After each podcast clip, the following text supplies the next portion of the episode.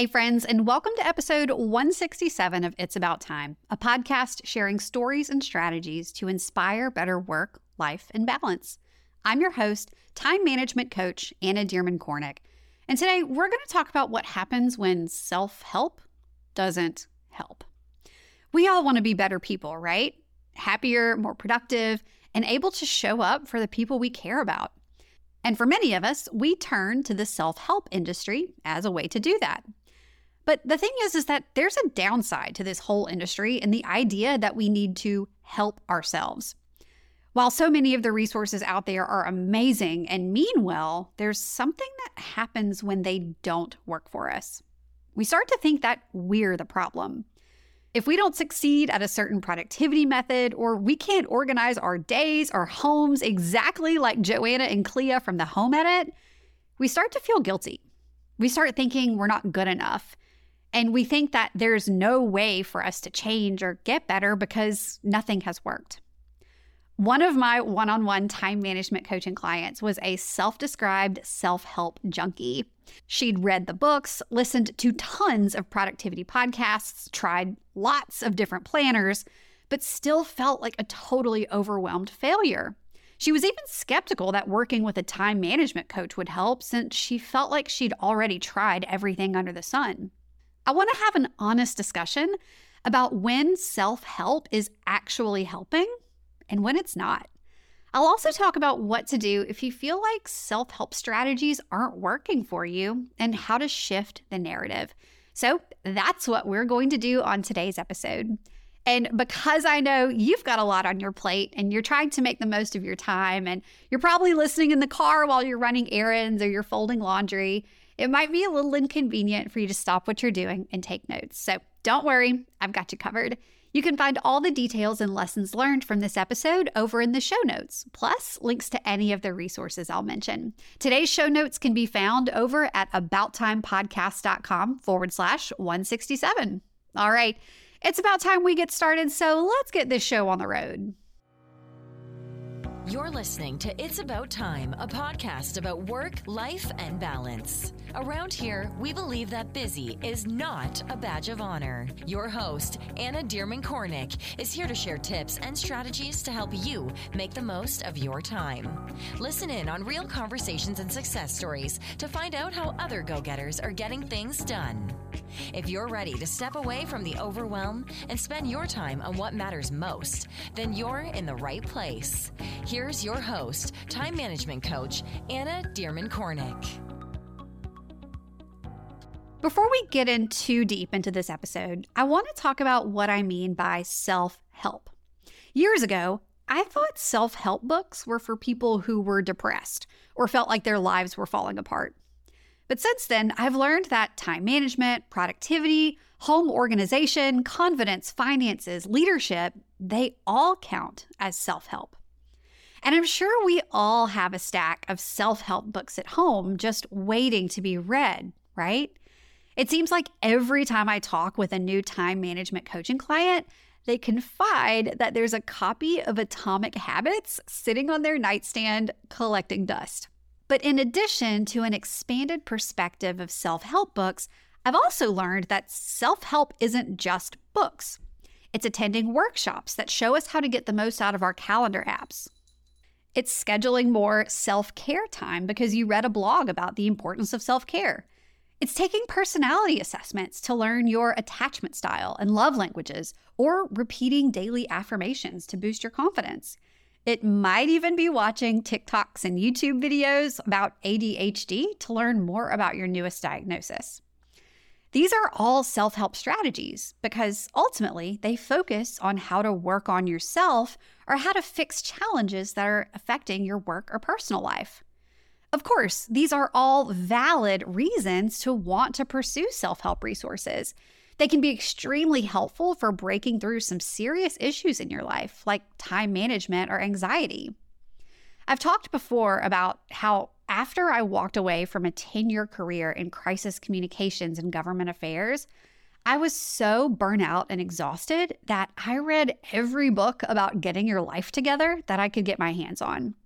Some were immensely helpful, like Laura Vanderkam's 168 Hours, some not so much. And that's the thing. At the right place and the right time, they can be helpful. But that's only if you know yourself first. And that's why self help can be, well, not so helpful. Okay, y'all. So I know we could all probably use a little more time in our day, right? You're no stranger to busy schedules and intentionally filling them up to the brim because you just have so much to get done. But sometimes it feels like you don't really ever have the time to just slow down and enjoy the simple things. Simple things like when my toddlers are giggling and playing nicely together in the backyard, or when a Sunday afternoon nap sounds too good to pass up. We all want more time to enjoy these kinds of things, right? Well, if you love personality quizzes like I do, then you're in for a treat. In my new quiz, which you can take for free at annadcornick.com forward slash quiz, I'm helping you uncover what it will take to get you from chaos to calm, to finally feel like you have space in your days. I know it can feel downright frustrating to keep using the same old time management strategies that just don't seem to work for you. You've got the planners, the calendars, apps, you're doing all the things, but you still feel like you have no time. And that's because you need time management strategies that work for your personality and your life. In my 10 plus years working in crisis communications and chaos management, and all the time I've spent with my clients, I've learned that everyone has their own needs. And knowing what those needs are can really help you discover the best approach to planning your days. Knowing yourself can help you ease up busy schedules and find more calm and clarity in your week.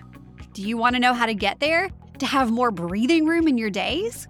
Let's figure out your time management personality type so you can uncover exactly what you need to do to feel more productive, less stressed, and more balanced. You can take the quiz at annadcornick.com forward slash quiz, and I'll make sure to link to the quiz in our show notes. All right, on with the show. I know, pausing to try to get to know yourself before you dig into all of the self help stuff doesn't feel productive. It doesn't feel like doing anything or taking action. And isn't that the point of all the self help stuff anyway? To do stuff? Well, I'd say no. Think about it like this tools don't work unless you know how to use them or what they're used for. Okay, imagine that you've never seen a screwdriver before. And if somebody just hands you a screwdriver and says, All right, have at it, you're going to be like, What? What is this? What am I supposed to do with this? And when you try to fix something with a screwdriver that actually requires a hammer, you're going to be frustrated. But it's not your fault because you were handed the wrong tool and you weren't taught how to use it. All right, my point here is that if you're working through self help strategy after self help strategy, constantly wondering what's not clicking, it could be that those strategies don't work for your life in the way your brain works. They might just be the wrong tools. A hard truth we have to learn about all the information we have at our disposal is that not everything will work for you. And that's okay. The thing is, there are no easy fixes for becoming a better person. Transformation takes time and consistency, and it starts with knowing yourself. And there isn't one single way to do anything. Like my grandmother says, there's more than one way to skin a cat. But it's easy to get that tunnel vision whenever you're focused on doing more. If you're reading a book about habits, you want that exact habit strategy in the book to work for you. If you're watching a YouTube video about organizing your pantry, you want your pantry to look exactly like the designer pantry in the video. You end up becoming too focused on the end goal rather than the process, which is what success and self help comes down to. The power is in the process because it's in the process of trial and error that you can actually figure out what works for you and it's okay if you color outside the lines or rearrange the steps if that's what works for you. But I want to be clear I'm not saying that self help resources are good or bad. they're just not the be all end all. They're a tool or a resource and nothing more. So, what is helpful? How do you know what will work for you and what won't? Again, get to know yourself. One of my first time management coaching clients loved to make big plans, big, elaborate plans for meetings, projects, trips, anything. But she struggled with the follow through, especially when her boss gave her an assignment. She'd procrastinate and get dangerously close to missing deadlines. Her plans that started out as exciting would inevitably get super disorganized and she'd lose track of details. She even struggled to work with her new executive assistant, who was supposed to be there to take some of the load off of her super full plate. She'd tried using different planners, but had given up on them. She'd tried organizing things in a digital tool like Trello, and her office was covered in post it notes. I mean, post it notes everywhere on the walls, on the floor, on her desk. During our first session, she expected that we'd start by jumping into all the problems and get into fix it mode. But instead, I had her take a personality assessment. And once we looked at her results, it was clear that her personality loved big ideas, but wasn't a fan of dealing with details. And that if she didn't understand the purpose of a project or assignment and how it tied back to the big picture of her organization, she lost interest. And that's when the procrastination came in. So instead of giving her one size fits all copy and paste strategies to try, we went straight for the methods that worked with her personality instead of against it. Every project now had a purpose statement that motivated her to stay on track. And she started assigning the super detail oriented pieces to others on her team to play to their strengths. Sometimes it's not you that's the problem. It's the strategies you're trying that just aren't a match. If you're not into personality assessments, another way you can get to know yourself is by assessing what's worked in the past. Think about past moments of growth and success you've had. What caused the change?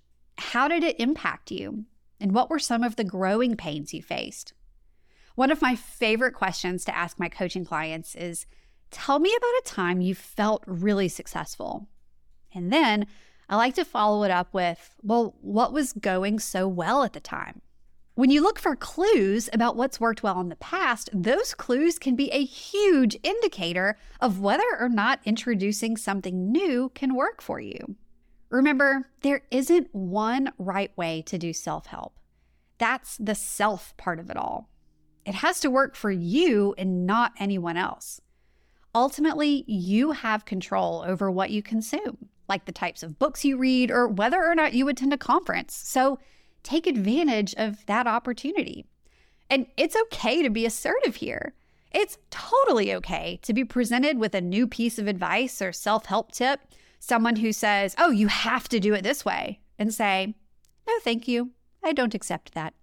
You've got to step into the driver's seat. Otherwise, you're going to spend a life lived for others or stay stuck in the rut of never finding anything that sticks.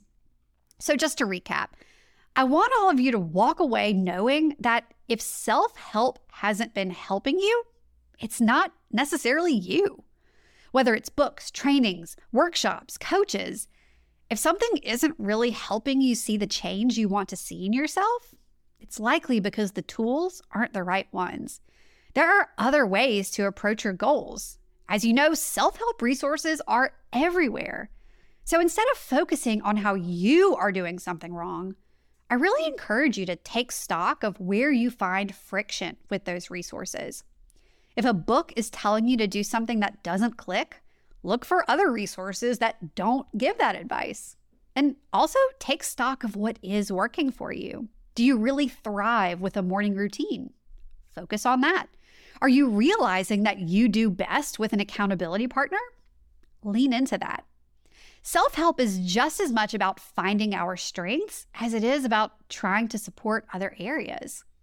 All right, friends, that's all we have time for today. As always, thank you for listening, and I hope that this week you walk in the truth that you don't have to have it all figured out right away.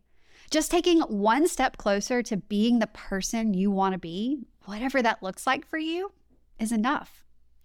All the details from today's episodes, including the books I mentioned and more, can be found over in the show notes at abouttimepodcast.com forward slash 167.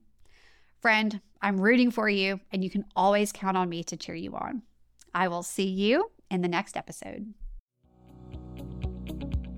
Thanks for listening to It's About Time, a podcast about work, life, and balance. Head over to www.abouttimepodcast.com to join the conversation. Check out the show notes and dive into bonus content so you can start living your best life today. Love this episode? Be sure to share it with a friend, subscribe, and leave a review. Thanks for tuning in, and we'll see you in the next episode.